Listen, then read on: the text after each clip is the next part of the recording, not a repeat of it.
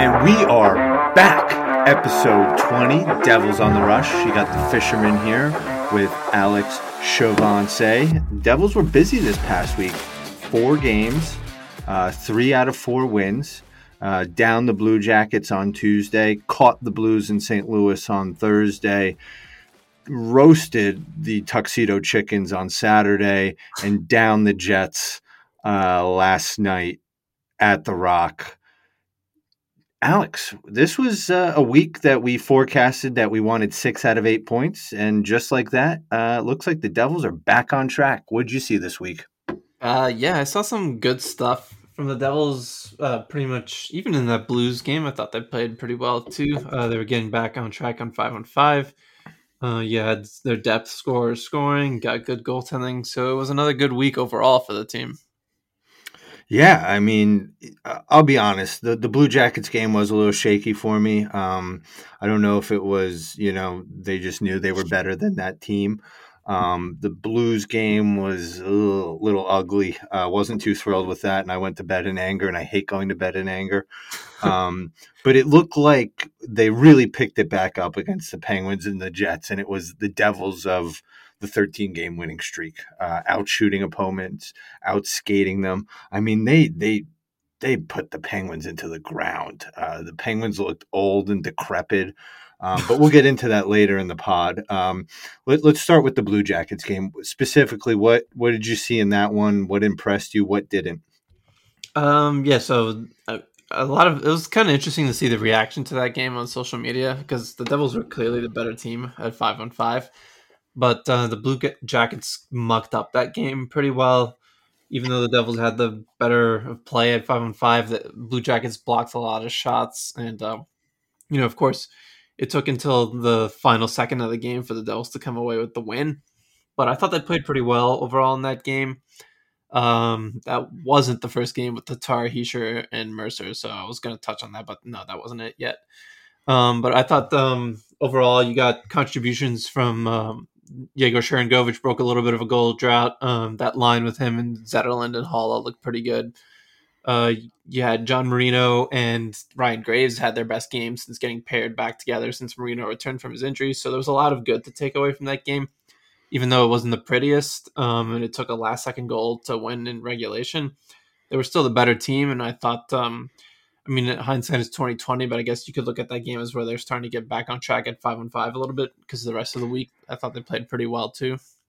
Definitely, I think with the Blue Jackets game, it was just like one of those ones. It was like, why are you keeping this t- team around? Like, why why are we we letting this team even think they have a chance to win? I, I hate goals late in the period. That's exactly what the Gaudreau goal was. Um, and they answered pretty quickly with the Boqvist goal as well. But to your point, uh, our Dark Lord Vampire Sith uh, Ryan Graves uh, really showed out that game uh, and obviously uh, put it away with one second left. Um, yeah, Sharangovich got back on track, and, and I think this was also the nice start of a uh, Fabian Zetterlund, aka Zeus, run. And he he's looking really good. I mean, he ever since he's drawn back in the lineup, he's had some really uh, important assists. Uh, and even last night we saw the big goal. So uh, happy to see that depth scoring finally start to return this week, which uh, was important, especially with Jack being out of the lineup. Yeah, and you know I think if they're gonna yeah obviously the metropolitan division is a bit of a at least in the top three is a bit of a dogfight right now like they're just i mean that's the that's to say the least i mean it's the three hottest teams in the league are just the top three teams in the metro yeah exactly so and you know if you're gonna you need obviously you want to keep pace with the rangers and the hurricanes at the rate they're winning and you need your depth scoring to step up and to do that and the yeah, I think against the Blue Jackets, that was the start of their depth scoring showing up a little more. Uh, so that was definitely good to see. Yeah, and I think we'll get into a little bit later, but I think pushing Palat a little bit down the lineup has actually helped the depth because he's such a stalwart, um, and he he's really come back into the lineup and made a huge impact no matter what line he's been on. And I think Lindy is depending on him to to get that bottom six moving, uh, especially the third line. I think he he's done great things there. Yeah, I think that's why he moved once Jack came back, at least that's why he moved them down to align with Haula and Zetterlund. So I think that line's been okay at best, really, to be honest, since getting put together. But uh, it's only been a couple games, so we'll see as uh, they get more reps together, which I wrote about in the takeaway for the Jets game. But uh, overall, the Blue Jackets game was definitely a step in the right direction. I thought, um, just at five and five, because it had been a while really since they had controlled the game at five and five the way they did that night. So um, yeah, that was definitely good to see because January was really mm, was a mess at five on five. So it was definitely a step in the right direction. Shout out CJ for uh, pointing that out in every graph possible. All right, let's move on to the Blues game. Um, what'd you think? I mean, I uh, I was just so disappointed. I thought they were the better team for spurts of that game. They just oh, just collapsed really. Yeah, it was um it was a bit of a strange one. Uh it's like usually I don't really associate the Blues with like high event hockey, but there was a lot of stuff happening in that game. Um yeah, I thought offensively the Devils were pretty good. Uh, they were definitely getting chances on Jordan Binnington, but he had a good night. Uh I think the biggest issue that game was defensively and you know Ruff I think talked about it in his post game press conference if I remember right. Um you just kind of said they were sloppy with their puck management uh, and along those lines, um, which I don't disagree with. And yeah, I guess that's part of the reason why Siegenthaler took a seat for the game against uh, the Penguins. He had a rough game on Thursday um, against the Blues. So but he wasn't the only one. I mean, Severson basically gave was it the Kyrou goal or was it Yeah, uh, yeah, Korpichenko goal? I think that was Kyrou's goal. Uh, no, maybe it was Toropchenko. Uh, yeah, I think it was Toropchenko. But um, that that goal was also. I mean, that was Severson turning the puck over, but it was also Miles Wood and Kevin Bahl losing uh, board battles, um, one on one battles along the boards, and that was the same on the Kyrou goal too. Ryan Graves lost a board battle behind the net, one on one, and Kyrou made it 3 1 at that point, I think. That was the 3 1 goal, I think. So, yeah, they weren't great defensively that game. Um, you know, offense was fine, but they were definitely sloppy with their puck management and losing some of these one on one battles, um, which is what the Blues, when they're playing well, that's what they do well, um, is winning one on one battles and playing a physical game. So it was definitely a mixed bag overall against St. Louis. And maybe they caught them a game too early too, right? Uh, the big trade happened the, the, day or two after, so yeah, uh, a little unlucky there. But that was also the start of uh, the renaissance of Dawson Mercer. Uh, it seems like his game has just really come to the forefront since being reinserted in the top six, or let's say the top three next to Nico. Um, you know, and, and Zetterlund had another assist and I don't say this lightly. I think that was Miles Wood's worst game of the season. Uh, and he's had a lot of stinkers, but I mean the the turnovers, the lack of effort, the terrible penalty to crush the Devils' momentum and really just yeah. give give the Blues uh, that fourth goal that really just killed all hopes of coming back. Really, um, it that was a tough one. That was that was a really tough one, and I think uh, Devils Twitter uh, had the same sentiment. Yeah, I mean, that was probably his worst game, but because like he only played five minutes against the Penguins, so you can't even really say that was his worst game, even though he, wasn't playing well that game. That's why he got benched. But yeah, he didn't play well um, against St. Louis. Um, yeah, I guess it is what it is at this point. they're not going to take him out of the lineup. Uh, I'm not really sure what it would take to get him out of the lineup at this point, but he did respond against the Jets, so um, that was good to see. But uh, yeah, I think the Blues game was probably one of their sloppier ones in recent memory. Even though that they have had been getting outplayed at five and five for pretty much all of January, it, uh, you know, I just thought against St. Louis, uh, I don't know, maybe it was St. The Blues just they play a physical style game, kind of got to them a little bit, but they've handled physical teams well this season, so I don't think you could even say that. Yeah, I mean they handled the Jets perfectly, and, and the Jets really tried to turn that into a, a, a rock fight. Yeah, yeah, no, exactly. The Jets, they know under Rick Bowness, like they can, they're not bad offensively, but they're more of a defensive team, and they rely on Connor Hellebuyck, um, to, you know, get the job done, which he does more often than not. Um, and yeah, they handled that Jets game really well, which we'll get into in a little bit too. But uh, before that, there was that Penguins game where they just kind of steamrolled Pittsburgh. Again, it feels like they kind of have the Penguins number at this point. Yeah, I think it's not even the Penguins' number. I just think our style of play just just completely crushes the Penguins. Um, I'll say Saturday night was a fantastic night for me. I um, I was at Dim Sum, this new dim sum place in a redacted location, um, and it was phenomenal. I was stuffing my face with soup dumplings while watching Nico Hischier have the game of his life. Um, it was it was incredible because historically the Penguins have really just had the Devils number, and this season it's the script's been completely flipped. Um, uh, you know, with that being said, Malkin continues his goal his goal scoring streak against the Devils. I don't know if it's a streak, but he's always traditionally killed the Devils uh, for as long as I can remember. But this this game almost you know this this really was a very encouraging game. They dominated the the pace of play. Um, they dominated shots. They blocked more shots hits were even, faceoffs were even. They got the power play going again.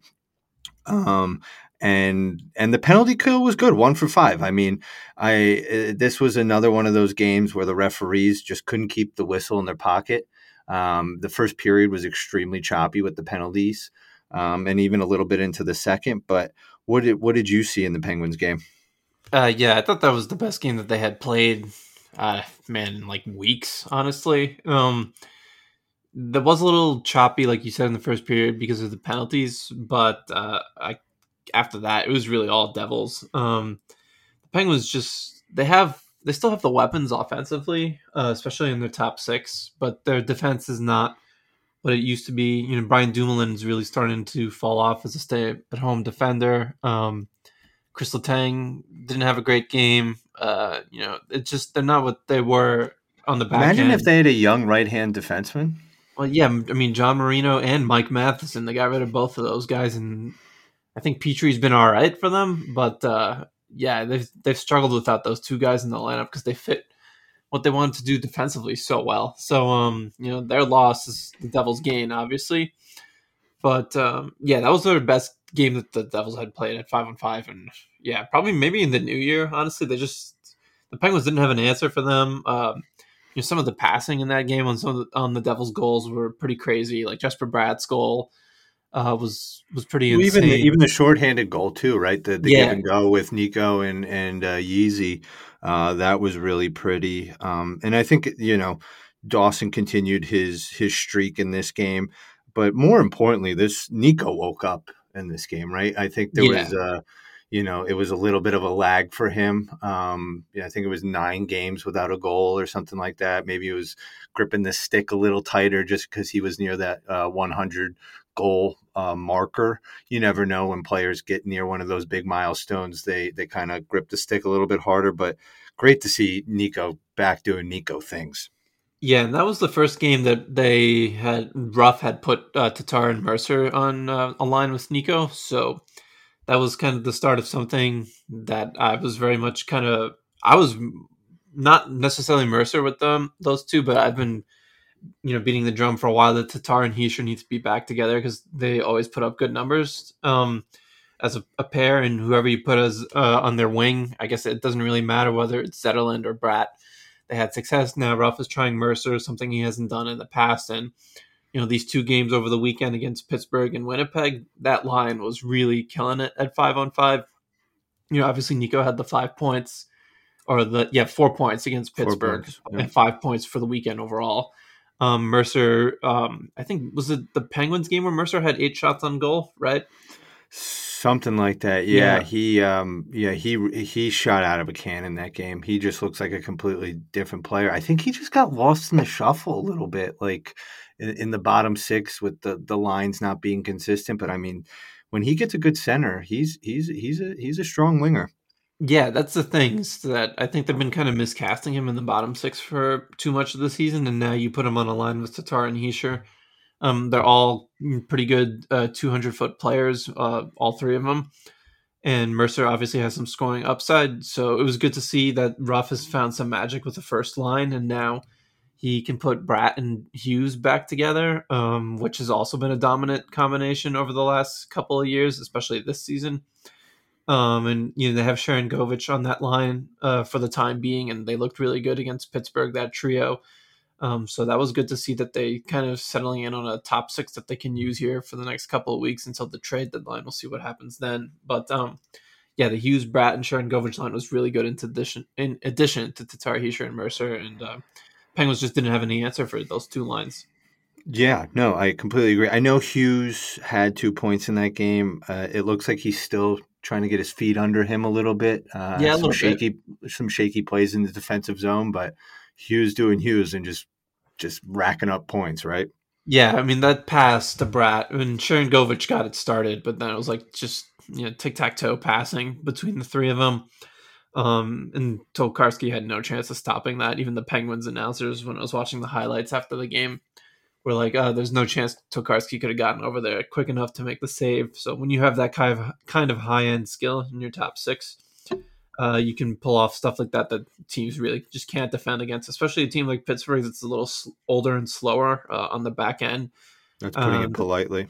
Yeah, yeah, yeah. Seriously, um, uh, that's why the Devils, you know, have had, I guess, have their numbers. Good way to put it. They are three zero oh and zero against them this season, but um, yeah, I don't think Pittsburgh is just not what they used to be, and like it's kind of clear that their time, their window is definitely closing.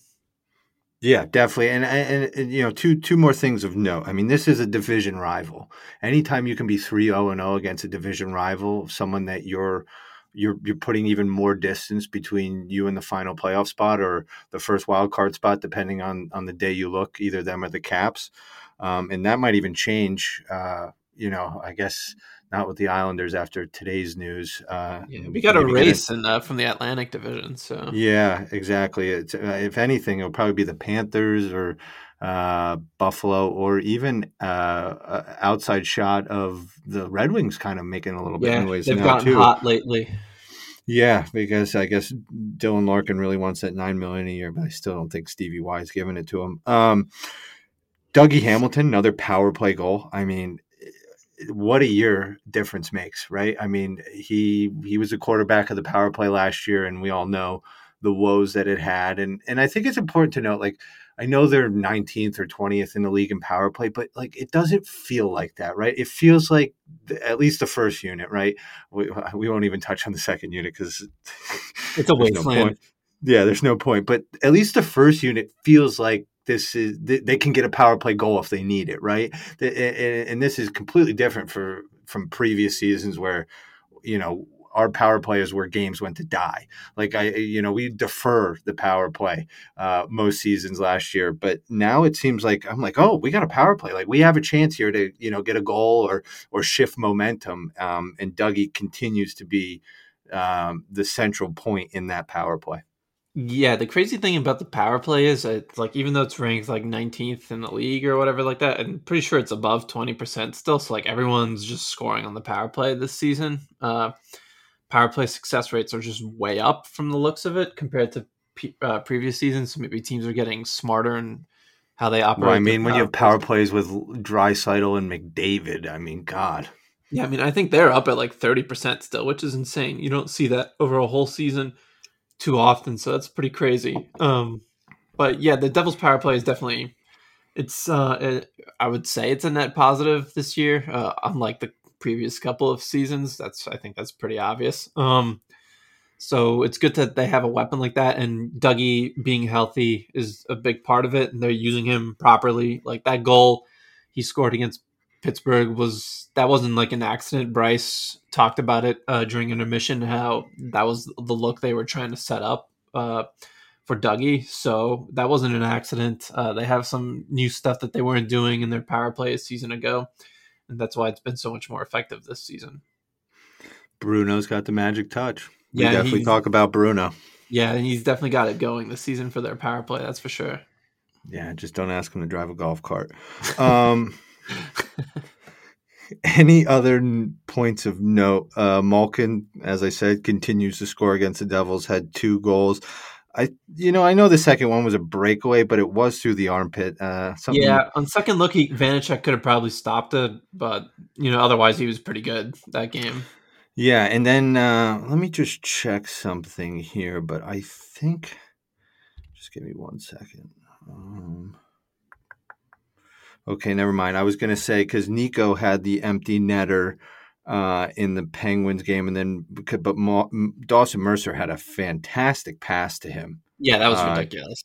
Right, that was, and yeah. I, I thought Nico set him free um, yesterday, but it, it, was Haula and Graves. But uh, regardless, uh, another uh, great game from Dawson, and let's hopefully this continues. Uh, looks like he had three points, uh, two points. Mercer, I think he had a yeah. goal and assist against Pittsburgh. Yeah, yeah, he did. He did. So, um, yeah, great stuff. I mean, uh, there's always that one team that uh, can be a confidence booster for you, and it seems like the Penguins are, are that team for the Devils this season. Yeah, and you know they got one more matchup with them, but at this point, being uh, you know, I think uh, today, yeah, they're up twelve points on the uh, the Devils are up twelve points on the Penguins for fourth place, and at this point in the season, I don't think Pittsburgh's catching them unless they go on like an insane heater. So, um, definitely a good place to be. Yeah, yeah. Um, anything else you wanted to note from that game? No, that's it for me. Okay, yeah. I mean, it was just pure domination. They outshot them crazy amounts. They out uh, they had more block shots. Uh, the Penguins did out hit them. Uh, Face-offs were a toss up, and you know the Devils won the special teams battle. Um, you know the Penguins did get one, but so did the Devils, and the Devils got a shorty. So uh, advantage to the Devils there. Yep, exactly. All right, let's hop on to the Jets game yesterday. Now, this is the first time we saw the Jets this season, or the Devils saw the Jets this season. They are second or third in their division. They're near, near the top in the West. What for what that means this season, you know, you you they're I would say they're a top twelve team in the NHL uh, from a power ranking standpoint. What do you think? Yeah, I thought they were a pretty good team, honestly. Just watching them play last night, uh, I think the one thing they're really missing is a high end scorer up front. Um, I think you know, with Hellebuyck covers up covers up a lot of stuff. I, I, think they're a good team, but like when you have a goalie like Hellebuyck, I mean, that does he's a Vezina he pl- he's massive. He's, he is yeah, massive he's a big boy. too. Yeah, yeah. So, um, yeah, but I thought they were a good team. I thought, uh, you know, the Devils were the better team yesterday, but they were going toe to toe for most part. Uh, it was a pretty competitive game, and um, it was a fun game to watch. It was a fun yeah. game to watch. I know there was, you know, no action really in the second period. Um, we could start off at the beginning. Uh, I'd say Blackwood probably wants both of those goals back to start the game yeah, that was pretty bad on his part. Um, I'm not really sure which one was worse. Uh, the rebound he gave up on Perfetti's goal was awful. That um, that can't happen. But his rebound control, that's also what it is at this point. I mean, his rebound control is just not good. So it's something you have to deal with when he's uh, starting a game. And then the second goal, I don't. I mean, I don't think he was screened on that. I think it just he didn't track the I puck. think he, he didn't, pick find, up. Yeah, he didn't pick yeah, up. I don't puck. think he found um, it, and it went through him, and you know, two one Jets. But to his credit, after that, um, he shut it down. He didn't let anything get past him, and I thought he played quite well after that. So it was a good response on his part. Yeah, to the Blackwood point, I think that's just give and take you're going to have at this point. He's clearly a backup, but he's been a great backup uh, since Jan 1, right? Since he's come back. Um, his he has superb shot blocking ability at times. Um, he's great side to side, but he does give up juicy rebounds. I, I, think that's just the scouting report on him at this point, right? Um, what else was a little bit different than previous games with Blackwood in net? Um, I think the past couple starts we've just been getting hemmed in when he's been in net. Um, he he's you know stopping 15, 13, something like that shots in the first period, and I and ironically enough, I think that helps him get in a groove.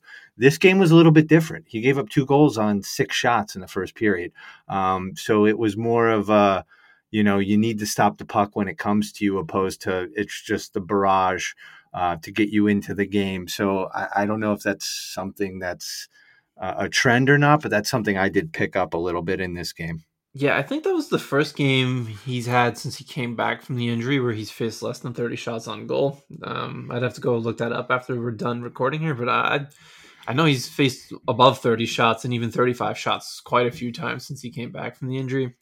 I think part of that is one, the Devils weren't playing well at five on five, so that was a factor, but also that he gives up juicy rebounds. So teams, opponents are getting extra opportunities that they don't get with Vanecek because Vanecek's rebound control for the most part is quite good. Um, so I think that's a factor. But um, yeah, it was a little bit of a different game for him. Uh, maybe that was part of the reason why he wasn't I guess, in it in the beginning is that he just wasn't facing a lot of action, but that's part of what comes with playing against the Jets too. They're not like they're not a team that runs up and down the ice and goes. they're not high event hockey. They're not high yeah, event hockey. They're not going for like 35, 40 shots a game. Uh, and it'll be interesting to see how they do against the Rangers tonight. That should be another good game. Um, but uh, yeah, it's just part of the I guess what you get when you play the Jets and uh, Black. After that, you know, it was a little more action packed, and Blackwood face more work. So I think he settled. That's why he settled in. But he did settle in, and that's what's important. When he gave up those first two goals, I was like, oh boy, you know, here we go. We might be in for one of those, you know, Black. You got a flurry of text from me. I know that. Yeah. Yeah, and I'm just sitting here to myself, like, well, you know, I, I've got the fisherman's a little upset here. He's a little worried what's going on with Mac. And I was thinking it to myself too. I'm like, oh, this is not good. This doesn't look like it's gonna get off to. It's gonna be one of those starts where like, oh, Mac gave up like five goals on like 25 shots or something like that. But no, he was perfectly fine after that. So good job on his part.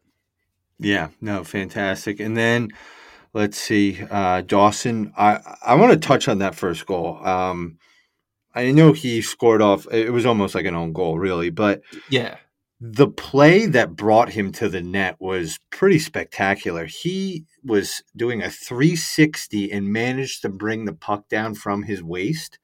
Um, for those that weren't watching closely, it was a stellar play on his part and showed incredible uh, hand-eye coordination. I I watched that a couple times this morning. It was like that. That's pretty special. Um, the kid the kid has has it in him, um, and I know you tweeted the you know Dawson's got the dog in him because of the empty net goal and whatnot, and completely blew Cole Perfetti out of the water. I think it was Cole, right? Yeah, it was Cole Perfetti. Yeah, I mean that's like honestly, if you're Cole, like just yeah, I'd put I'd put your head down for the next couple games. Um, but I just wanted to point that out because that was that was a pretty special play in my book.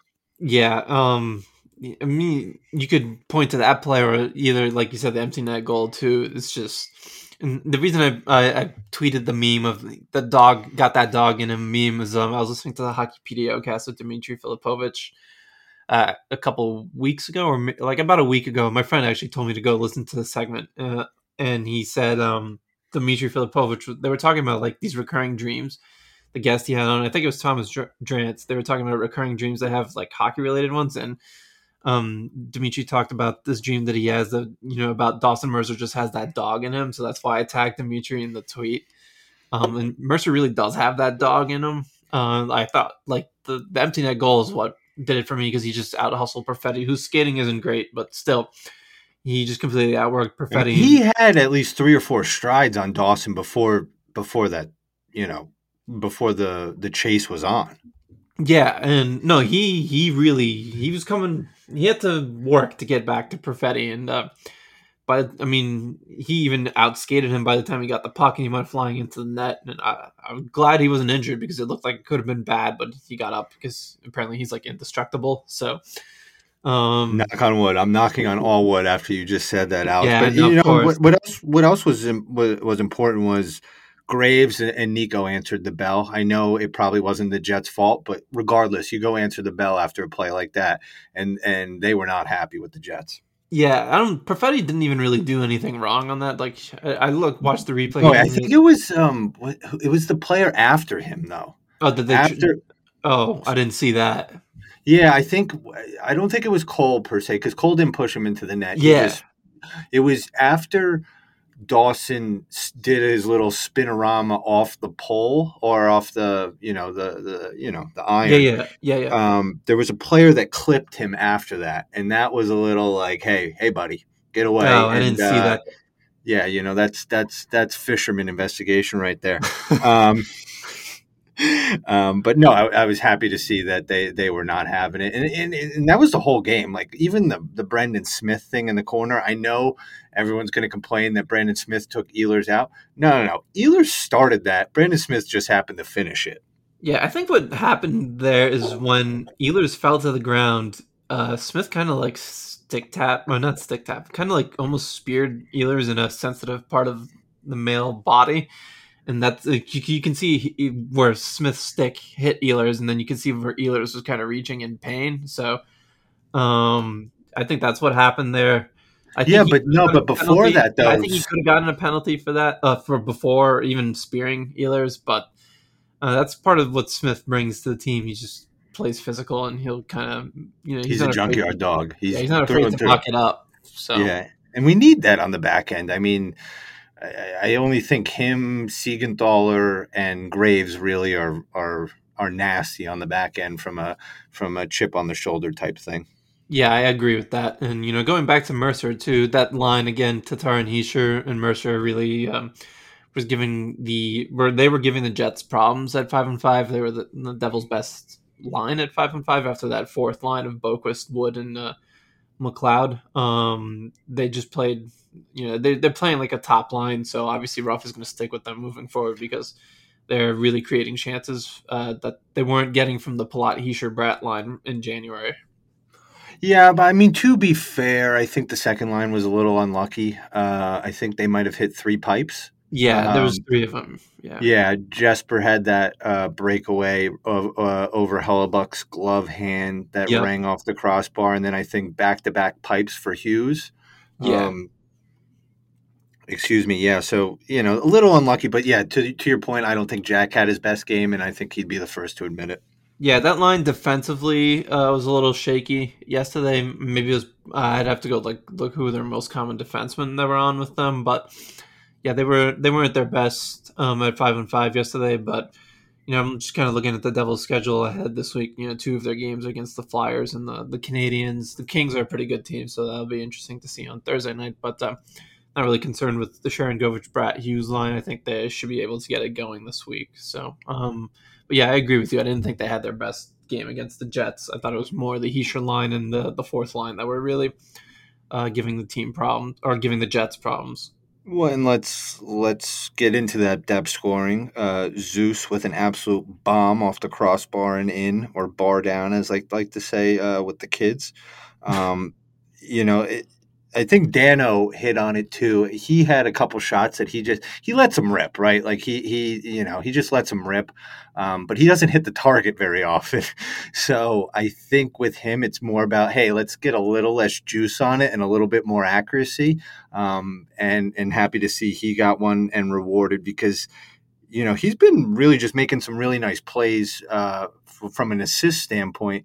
Um, but he does has the shot to to to really get on a streak here and score some goals.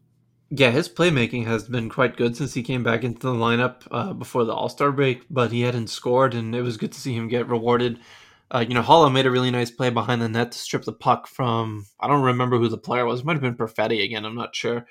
But uh, whatever Jets skater had the puck behind the net, Haula made a read, um, stripped the puck away from him, and then just uh, fed a nice pass to Zetterlund in the slot for the one timer. So um, it was good to see getting some contributions from that line because they weren't really they weren't having a great game to that point. Um, but you know they ended up getting the game tying goal, and that's what matters at the end of the day. Yeah, I thought Haula has had a nice week. Um, a little Yeah. under the radar, um, but I think he's had a nice week. He had the um, goal in the Blues game, which was an absolute snipe uh, from from the from the uh, slot. Um, you know, Haula is what he is at this point. I know we see Zacha putting up some points in, in Boston, but he's also playing, you know, with Pastrnak. So like, you would get points on that line. Yeah. Um, it's. I think he, he's he's settling into that third line center role, which we're not asking him to do too much. So you know, I think with some consistency there, and hopefully with line mates like Zetterlund and Palat, that line can really start to flourish now, or at least be serviceable. Yeah, I think he's looked Haula that is has looked a lot comfortable at center since going back to the that position. He looked good at center with Sharangovich and Zetterlund when Hughes was out. So I think he's getting back into. I don't know how many goals he's going to end up finishing the season with, but uh, he did have like four or five points this past week, I think. So it definitely looks like he's more comfortable playing down the middle. Yeah, exactly. And then I guess we can get to the giant elephant in the room because I was happy that they scored and extended the lead. Um, but it was Miles Wood. Uh, and now this just means he's not getting out of the lineup for the foreseeable future. Um, you know, I know what Miles is and what he's meant to this team in previous seasons, but he's been the opposite of that this season. But happy to see him get on the score sheet. Uh, but more importantly, that pass from McLeod, wowzer! I think that was ESPN top ten this uh, this morning, number six. Um, so anytime that I'm in the gym and I see Michael McLeod making the top ten, you know it, it was a full moon the night before. Um, but I think you know it's nice to see that line contribute. But you know, I and, and not to not to you know put down Bastian because I love Bastian. I think Bastian should be in before Miles Wood, but Boqvist has made that difference. He's turned that line around at least from a forechecking standpoint. Yeah, apparently Ruff had said he was looking for more speed on that line, which is why Boqvist has stayed in. And uh, you know, that game-winning goal, well, what turned out to be the game-winning goal from Miles was started by, um, well, it was really McLeod getting in on the forecheck first, but Boqvist followed it up and uh, kept the puck uh, I guess he kept it moving to McLeod, and McLeod made that beautiful pass to Wood. Um, and I thought Miles actually had a really good game uh, yesterday. Uh, you know, he's yeah, he led the team in expected goals percentage when it was all said and done at five and five. Um, and he didn't, you know, he played more than five minutes, so you can't just be like, oh, well, it's a small sample. Um, so that's good that they found a fourth line that can keep going at this point because I think the team is better when they can roll four lines. I know Ruff said there's nights where I he's like, well, if I have three lines that I think are gonna give me a chance to win, I'll roll three lines. But you know, if you get a line that can contribute like Boqvist and Wood and McLeod have these last couple games, that definitely uh, adds gives you some added depth moving forward, which they haven't really had since the start of you know, since the calendar flipped to 2023. Yeah, no, exactly. Um, but I still think they're to need to add something to the fourth line uh, before the deadline if yeah. they really want to make a serious push here because uh, I just don't think it's enough going yeah, into the playoffs. I mean, we'll see what happens. Uh, like getting some, I guess we can start sh- shifting to like team news here in a second. If they get someone like Timo Meier, that probably pushes some people down the lineup too. So it'd be interesting to see how that would affect things as well. Yeah, exactly. Um, and then uh, who was in net? Was that Vitek? Was that another win for Vitek? Against no, Blackwood. Oh, yeah. sorry. Yeah, we were talking about his his poor start, but yeah, another yeah. win for Blackwood builds the confidence. Um, the one thing I did want to point on uh, before I lose my mind, uh, Lindy did say he had a chat with Miles uh, after the Pittsburgh game, uh, and it seemed like that chat worked. I don't know what he said to him. Um, I don't know if he was giving him talking about crypto or whatnot, but uh, it seemed to have worked, and uh, Miles got that point uh, in that big goal. So uh, hopefully that continues into this week as they do have a little bit of a softer schedule. And as you foreshadowed, let's get into some team news. Uh, Devils are all the hype on the trade market, but nothing has materialized yet, as we all know. And are starting to grow a little impatient. Uh, the Rangers have made two trades. Obviously, the Islanders made the big trade. Toronto made the big trade. When are the Devils making the big trade, Alex? Yeah, I mean, if you listen to 32 Thoughts, at least the Devil segment this mo- morning, Timo Meier trade is not, doesn't look like it's imminent. Uh, Elliotte Friedman said that, you know, Mike Grier is probably going to slow play this and he's just going to wait and then wait and then wait until, you know, someone bends to him. Um, and, you know, as Friedman said on that segment, it means two things that either Grier is bluffing, that he doesn't have as good a deal um, as it may seem, or two that he kind of he's holding all the cards here, which is possible because you know he's trying to take, trade Timo Meier. You know, I don't know what it means. Uh, other than that, it like maybe he is bluffing. I don't know. Maybe he does hold all the cards here, but it doesn't look like if you're expecting this trade to happen like tonight before the Rangers and Jets game happens. I think that's wishful thinking on your part. It doesn't even sound like you know the Sharks have let anyone uh, talk to Meier's camp about a contract extension yet. That was something David Pagnotta had reported in the fourth period earlier this afternoon. So yeah, I mean, just I know Devils fans are getting a little antsy here. Uh, I see it in my notifications all the time on Twitter. They they just want this Meier trade to happen but you're probably going to have to wait closer until the March 3rd deadline, which is what, 10 days away now? 11 days or something like that? Listen, though, this could be a risky game Grier is playing because. Oh, yeah, as, no, 100%. As, as we saw, Timo's day to day now, I mean, literally, Devil, Devil's Twitter broke on Sunday. Yeah, Uh, everyone thought the trade was going down. I was I was out. I wasn't at home when it happened, but I got a DM from somewhere being like, "Hey, Timo Meier's not at practice today." I was like, "Okay, well, I guess." I'm but he's in the building, you know. Is he packing his locker? I mean, I there was a complete meltdown on Devil's Twitter. Uh, Was this Sharon Pang? Um, Sheng Peng, yeah. Sheng Peng, um, who made the uh, the announce, who's the uh, Sharks beat writer. Um, yeah, I mean, I I was I was you know going crazy, kept refreshing Twitter every ten minutes. Um, the way I see it is is. th- I don't know. I mean, like, if you're Fitz, do you just say, "Hey, here's an extra third. Let's get this done," or like, No, no? you just okay. have to sit there and wait. You just like they no- definitely do have the best the best prospects and the best package to give, right? And, Yeah. and until someone and you're right, I guess you don't want Fitz bidding against himself just to get this done. Um, I I say it gets done by midweek. ah, I think that's generous. I don't think it's getting done until next week. Um, Okay. Yeah, I mean, Pagnotta said in his article too that it does look like the Devils are still the team atop the pack uh, when it comes to acquiring Meier, and you know, Jeff Marek and Friedman both said that on Thirty Two Thoughts this morning too. That it you know appears likely that the everything seems to be leading towards the Devils acquiring Timo Meier, and then Friedman said. Yeah, I agree with you, uh, to. He said, I agree with you. Um, you know, everything I've heard is not only that um, from people around the league, I guess, not only thing, the only, no, how do I put this? Uh, it's not the only thing that I've heard that the Devils want him, but that they're also the team that, That needs, needs him, him the most. most. Yeah. Yeah. So yeah, I think you're just gonna have to be patient with it. Like I said, text to this to my friend earlier. Um, like if I remember right, Mark Stone got traded after the 3 p.m. deadline on deadline day when he got dealt from Ottawa to Vegas. Like I'm not saying that's when the Timo Meier trade is gonna happen three after 3 p.m. on Friday, March 3rd. But I, you're just gonna have to be a little patient with it because I don't think it's happening in the next couple days. I'd just kind of like from what's out there right now, I just kind of be surprised if it even happened this week. But you know, things can change at this time of the year just with like one phone call, like Friedman says. So we'll have to wait and see. Yeah, I I know. I just got to be patient and just get all all all all good things take time. Um all right, enough Timo talk. I mean, I think, you know, Mike Rupp has, you know, he he he puts all the all the Devils fans uh in yeah, a day frenzy each day. thirteen.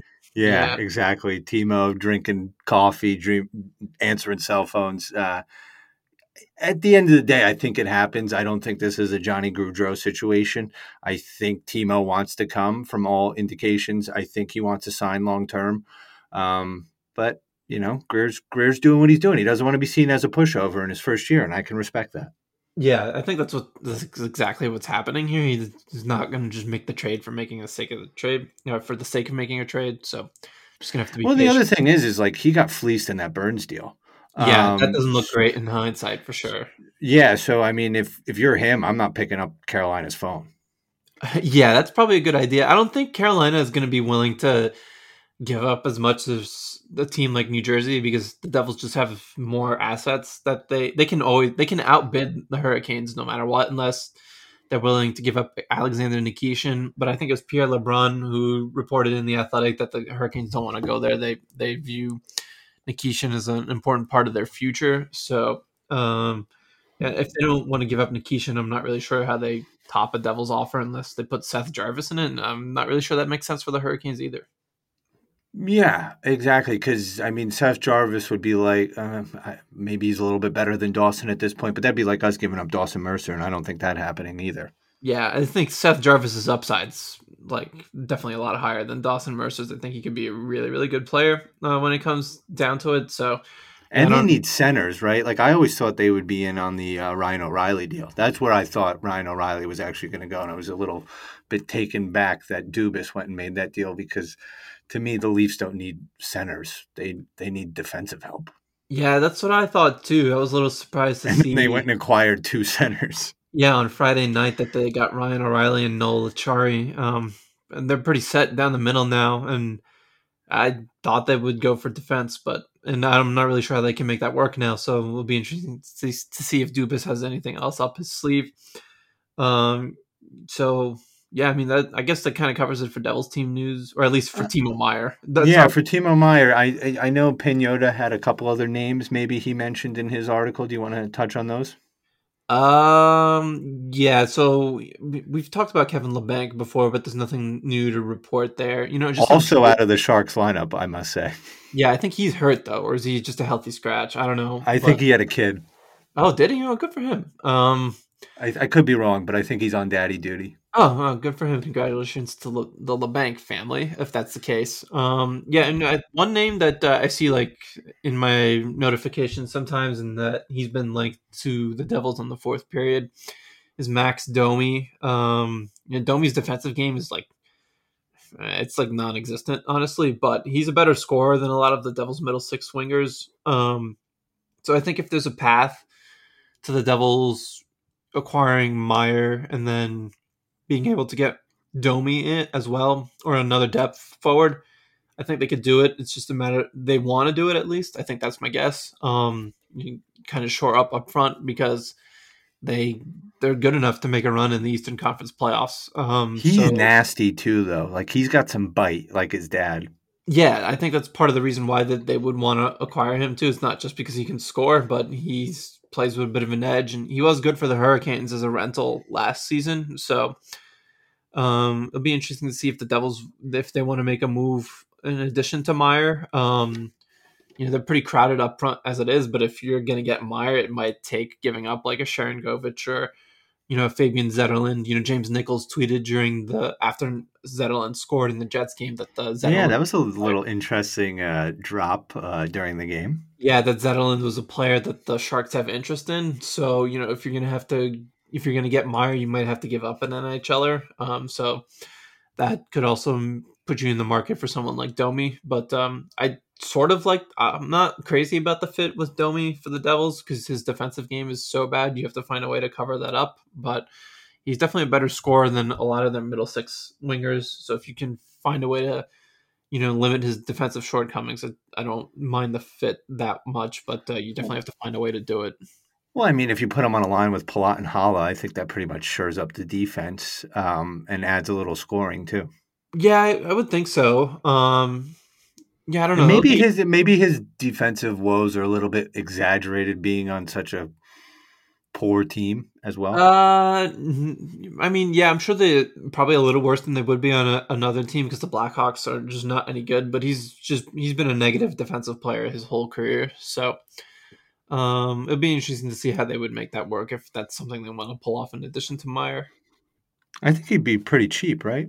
Yeah, I don't think he'd cost more than I mean, Chicago would probably retain a little bit of salary since uh, the Devils need, you know, he's he only has a three million dollar cap it, but the, if the Devils are trying to get Meier, they're going to need they would need Chicago to retain a little bit of that too. But I don't think he'd cost more than like a second round pick and like a maybe like a B prospect or something like that. Shouldn't be too expensive.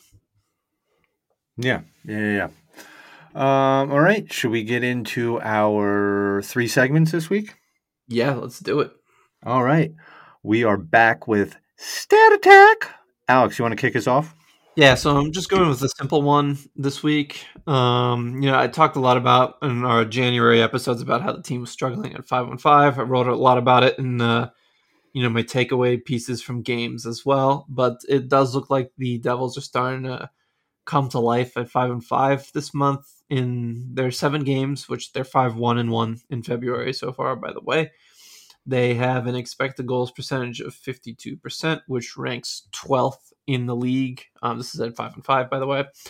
I didn't mention it before. Um, so it does, while they're not dominating teams uh, as they were like before uh, New Year's at 5 and 5, they're definitely back to at least these seven games that they played so far this month. They're back to being one of the better five on five teams in the league. So it'll be interesting to see if they keep it up for the rest of the month. You know, I mentioned it before, their schedule isn't you know uh, the the Canadiens and the the Flyers are two teams they should have no problem with at five and five. Different case with the Los Angeles Kings because uh, they're quite good five and five. Really, their goaltending has been the biggest issue for them this season. So um, we'll see what happens, but it does look like the Devils are trending in the right direction at five and five this month.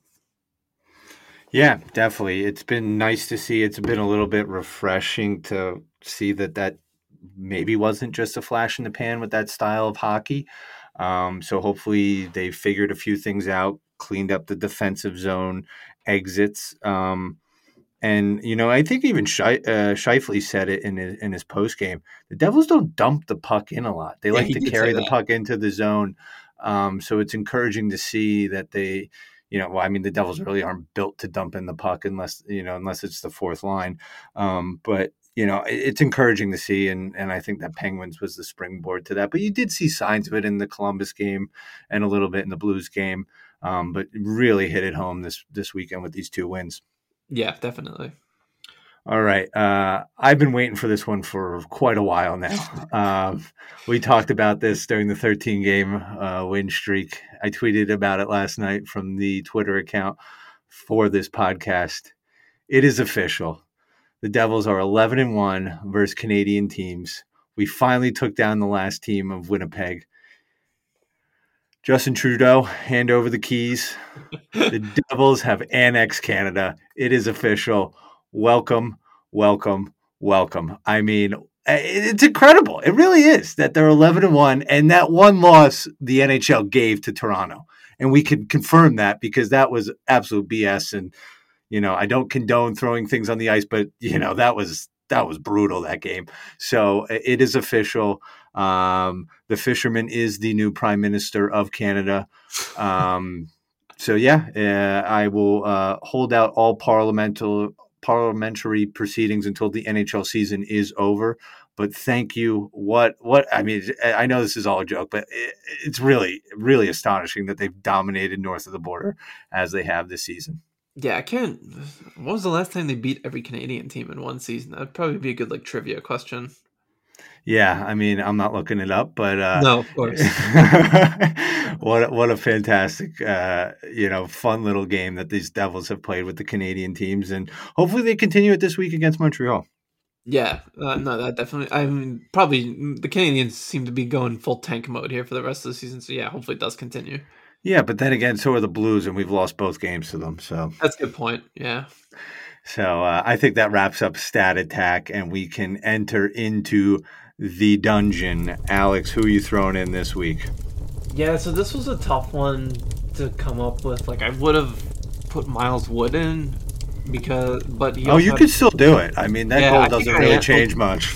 Yeah, like this the the week before the the, the goal he scored against the game-winning goal against the Jets. It was just it was not going well for him. So, um, you know, hopefully that Jets game is a bit of a turning point for him, and that he can keep it up. I think he plays been he looks might be a little bit of a better fit with two guys like McLeod and Boqvist who play with pace. Um, so hopefully he turns around. But that game against the Blues was pretty bad, and then he only played five minutes against the Penguins, and in those five minutes, he had like an expected goals percentage of like eight or ten percent or something like that. So yeah, it wasn't a good week for him, despite getting the goal against the Jets. So I think I got to put him in the dungeon. But hopefully, he's turning it around, and that performance against the Jets giving him a little more confidence. Yeah, I mean it, it's tough not to do that, but uh, I'm going to be a little risky here, and for the sake of me not getting crucified on Twitter, I'm actually going to put Devil's Twitter in the dungeon. Oh boy. Uh, yeah, yeah. Oh boy. I, I put that stake in the sand. Um, we just need patience. Like let Fitz do what he does. He he's rarely lost a trade. He he clearly knows what he's doing as a GM, and he's shown as much. He's he's built this defense uh, from nothing. Um, he's drafted incredibly well. Like let's just be patient. I think Timo's coming, and I think another piece is coming on top of that let's just be patient. And if I'm completely wrong, I'll throw myself in the dungeon in two weeks if we don't make any moves or it's a reactionary move for Brock Boeser. All right. But for now, Devil's Twitter, pump the brakes and let's just be patient. So y'all that are out there screaming and pumping memes out about him and and saying, you know, wake up, this, that, and the other thing, just just take a deep breath. He brought his Dougie Hamilton. He brought his John Marino. I know everyone freaked out when we brought in Palat, but Palat's been great since he's been back. Um, I even think Erik Haula is going to really pay off uh, down the stretch um, at, when it comes to that third line center role. He's done great things, so let's just let's just be patient. Let's just be patient, and let's see what happens at the trade deadline. So, Devil's Twitter, you are officially in Devil's Dungeon. Yeah, I mean, honestly, if uh, the Rangers hadn't made the Tarasenko and Tyler Motte trades, I don't think Devil's Twitter would be as up in arms as they are right now. Like, who cares if Islanders made Bo, Bo Horvat trade? They're, they're, not making the playoffs. Like, especially since. Well, first of all, it's Tyler Motte. If anything, they lost that trade. Yeah, I mean, Gauthier has been. It wasn't a weird trade. but Gauthier has been decent for them, but Motte was a good fit for them last season. So I guess they're kind of hoping he can play what he the role he did the season ago. It was definitely an interesting trade but yeah, I think if the if the you know the Rangers hadn't acquired Tarasenko and Motte already, I think it would be less up in arms right now. Um, like I said, the Horvat trade, who really cares? The Islanders are not going to make the playoffs without Matt Barzal in the lineup. You know, hopefully he's not hurt too bad, but it definitely doesn't sound good. So, uh, yeah, just be patient. yeah, let's just be patient. Um, and with that, that's uh, the end of Devil's Dungeon. Alex, you want to kick us off on three stars of the week? Yeah, so I think this is the first time I've included him in my three stars of the week, but Erik Haula is my third star. Ooh, getting a little spicy, a little finish. Yeah. So he had a really good week. He had the goal against the Blues. He also had three assists. Two of them were primary assists.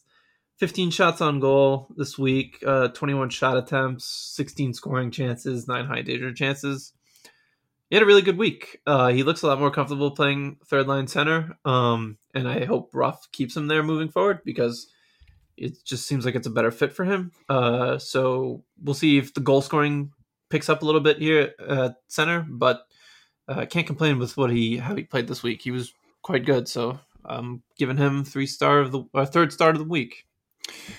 Yeah, for me, it's going to be uh, a tie for third star of the week. Um, and you can say that's not, you know, part of the rules. Well, tough luck. I make the rules. So um, my tie for third star of the week is actually going to be Sharangovich and Zetterlund. Um, I think both of them have been very deserving. Sharangovich seems to have picked it up um, in in a top six role, um, which has been fantastic. And I think Zetterlund's been great too. Um, he's been making some great assists and, and obviously had the big goal last night. Um, so for me, both of them, um, and, and, they what they represent to me is the secondary scoring that the Devils need outside of the Hischiers, Hughes, and Bratts. Um, and to see them starting to pick it up, it, it's really encouraging. So uh, happy to see that, and they're both my third stars of the week. Yep, those are good ones. So you want to give us your second? Yeah, so second, I feel like you could go either way uh, for first or second with this one, but I'll give Nico Hischier uh, second star of the week. You know, obviously he had the big four point game against Pittsburgh, and then he had the primary assist on uh, Mercer's goal against Winnipeg. He had five points for the week. Uh, looks like he's starting to get back in a groove after going, I think it was like three points in nine games, and those were all assists. He, he didn't have any goals. So, you know, after going through a bit of a slump, which players do all the time uh, during the season, unless you're Jack Hughes, apparently. Um, looks like Nico was getting going again. You know, all of his assists this week were primary assists too. So a really good week for him, and it looks like he's back on a line that's uh, gonna gel for a little bit here. Yeah, I I'm I would completely agree with you, but actually I'm gonna reserve him to share the first star of the week with who I think you're gonna put. But I'm actually gonna go a little bit different here. I'm going to put Jesper Bratt as the second star of the week.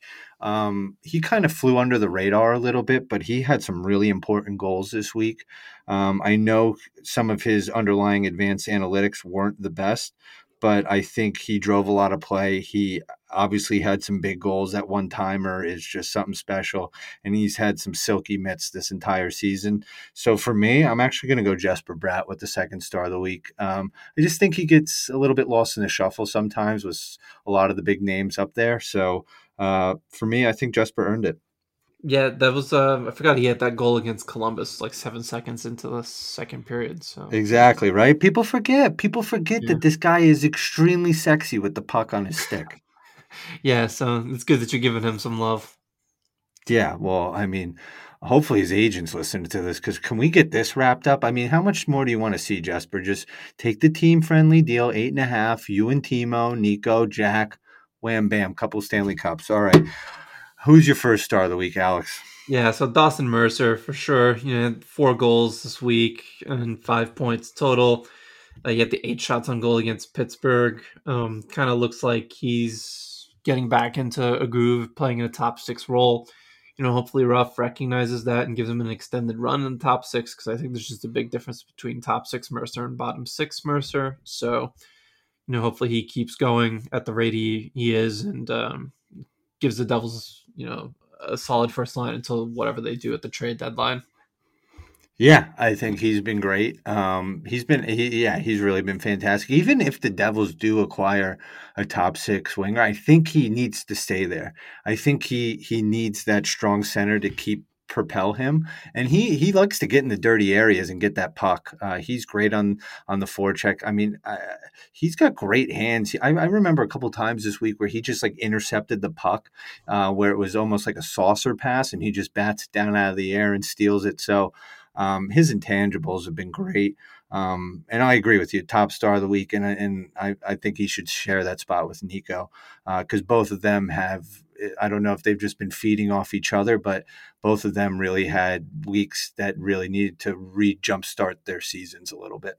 Yeah, I agree with that. All right. Um, that's the three stars of the week.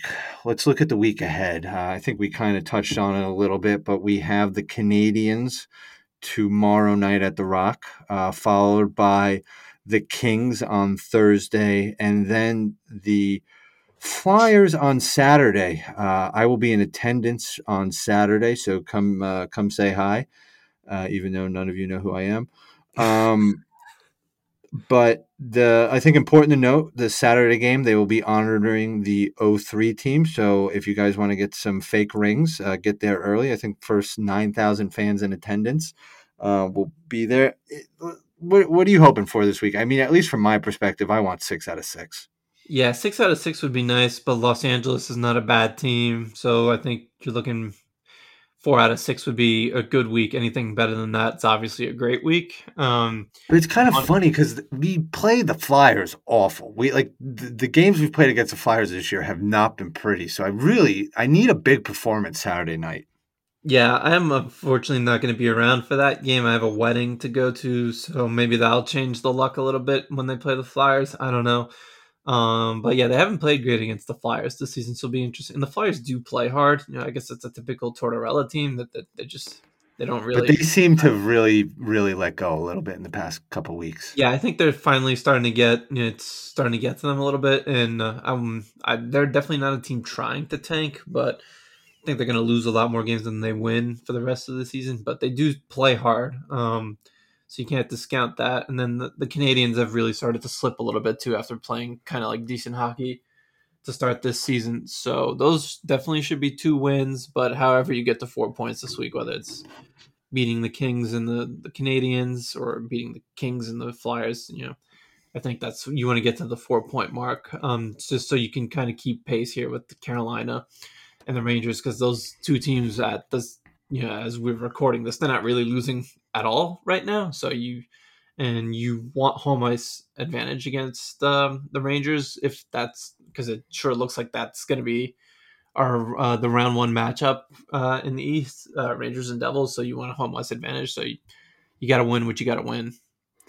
So with the team being honored uh, on Saturday, let's just do a little bit of a flashback. If you were able to watch who what what player would you be most excited to see? I, I don't know who the confirmed roster is. I don't think that's been um, I don't think that's been released yet. Uh, at least I haven't seen it. Um, but from that 03 roster, who who are you most excited to hopefully be back in the building? It would definitely be Patrick Elias for me. He was my favorite Devil player growing up. Um, even you know with the whole era of Scott Niedermayer. Um, you know Scott Niedermayer, Scott Stevens, Brodeur. I always loved Elias. Just kind of like loved the way he played the game as a forward. Uh, someone uh, who and yeah, I mean, someone who would I kind of really would like to see too is Brian Rafalski. I don't know if he's going to be there. Um, I feel like he might just be like a public accountant somewhere, uh, yeah, and it's I'd tax like, season, so I don't know if he'll. these days. yeah, I mean, where where in the world is Brian Rafalski? But I mean, really, just Scott Niedermayer light, right? Yeah. Uh, really great puck moving. To, I mean, he would be fantastic on this on this team right now. Oh yeah, prime Rafalski. Yeah, he'd be so good on this team. Um, one other player of note um, that I hope is there. I don't know what he's doing these days. Is Jeff Friesen? Uh, he was he was huge on that team. I think he was their leading goal scorer that year. Uh, definitely in the playoffs, he was. Um, and you know, I, I, I always thought he was a little underappreciated. Yeah, Friesen would be cool. Yeah, it's like that's another play. Like, what's he's up to these days? Yeah, it's unfortunate. I'm gonna miss it. I won't see it live. Maybe I'll DVR it and watch it the, the morning of, uh, the morning after. But uh, yeah, it'd be cool to see Friesen there. Sounds too. like you might just need to stream it on your phone a little bit while you're at the wedding. Yeah, you know, honestly, we'll see how this wedding's going. Um, it should be fun time, but yeah, I mean, knowing my luck, the Timo Meier trade is breaking when I'm at this wedding. So, uh, yeah, if, if you guys are want the Meier trade to happen sooner than March third uh, look to Saturday. What is that? The twenty fifth. Look Saturday evening of the twenty fifth. Maybe that's when it happens when I'm not around. So. We'll yeah. E- either way, it should be a fun night. I, I, I can almost guarantee Gomer will be in the building. Yeah, he'll um, be It'll be interesting to see if Langenbrunner makes it because I know he's part of the Bruins organization right now. Um, it, obviously, Brylin will be there. He'll be on the bench. Dano will be in the booth. Uh, Elias for sure will be there. He's he's uh, forever connected to the team. Uh, Brian Gionta, um, I, I, think he'd be there. Jim McKenzie, I'm sure, will be there. He's part of the Panthers organization, I believe, or yeah, was that the Stars? Is it Panthers or the Stars? Um, yeah, I'm not sure. I thought and maybe. Joe Joe Nieuwendyk. I'd love to see Big Joe back in the building. Um, yeah, I think these days. Yeah, that'd be, that'd be great. Uh, Jay is on the island. Is he still on the island? Uh, no, isn't he coaching? I thought he was up in the Boston area. Okay, maybe, but it'd be great to see him. Um, obviously, I think we'll get St- Scott Stevens there. Yeah, uh, Marty will be there. Do we think we'll get a Tommy Albelin sighting? Uh, that's another guy. What's he up to? Um, nah, I don't know. That one could go either way for me. I think. Yeah. Um, so, yeah, John Madden. I know he he's coaching in the. Yeah, he's an assistant coach some somewhere. I don't remember where, but he's definitely on someone's coaching staff.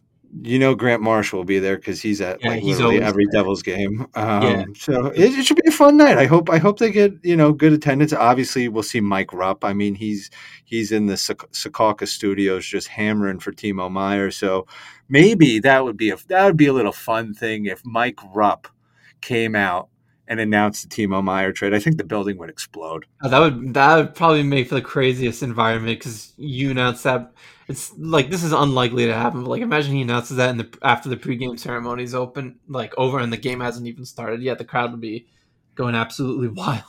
Absolutely wild, and and we all you know for those that are on Devil's Twitter. uh you know he's been clamoring for it for the past uh, 13 days i think it is now yeah, um, like so yeah, either way, it should be a fun night. I'm excited to see what the media team does with, um, you know, with the some. Um, when I'm talking about uh, video highlights from that season, um, I know I was there uh, when they uh, when the cup got uh, came out against the Ducks. Um, that was you know one of all time moments that I had with my father. So um, I'll definitely have goosebumps uh, when when that team comes out and and they honor them and, and rightfully so. Yeah, definitely. Uh, anything else you want to add, Alex? No, I think that covers it for this week. You know, um, trade deadline's getting closer.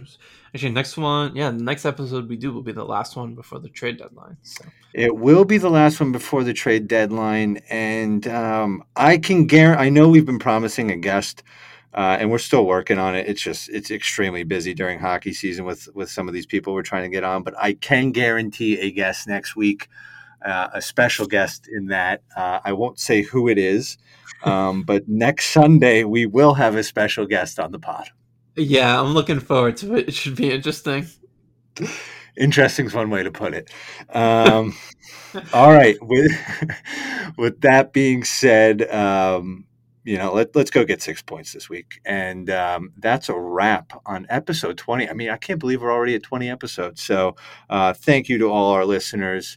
Uh, really appreciate it. I think we eclipsed 400 uh, last week. So uh, that might seem like a small number to, to some of you, but that's a huge number to us. So we really do appreciate everyone that listens uh, and takes the time to support this uh, little endeavor of ours. So thank you, thank you, thank you. And with that being said, let's go, Devils.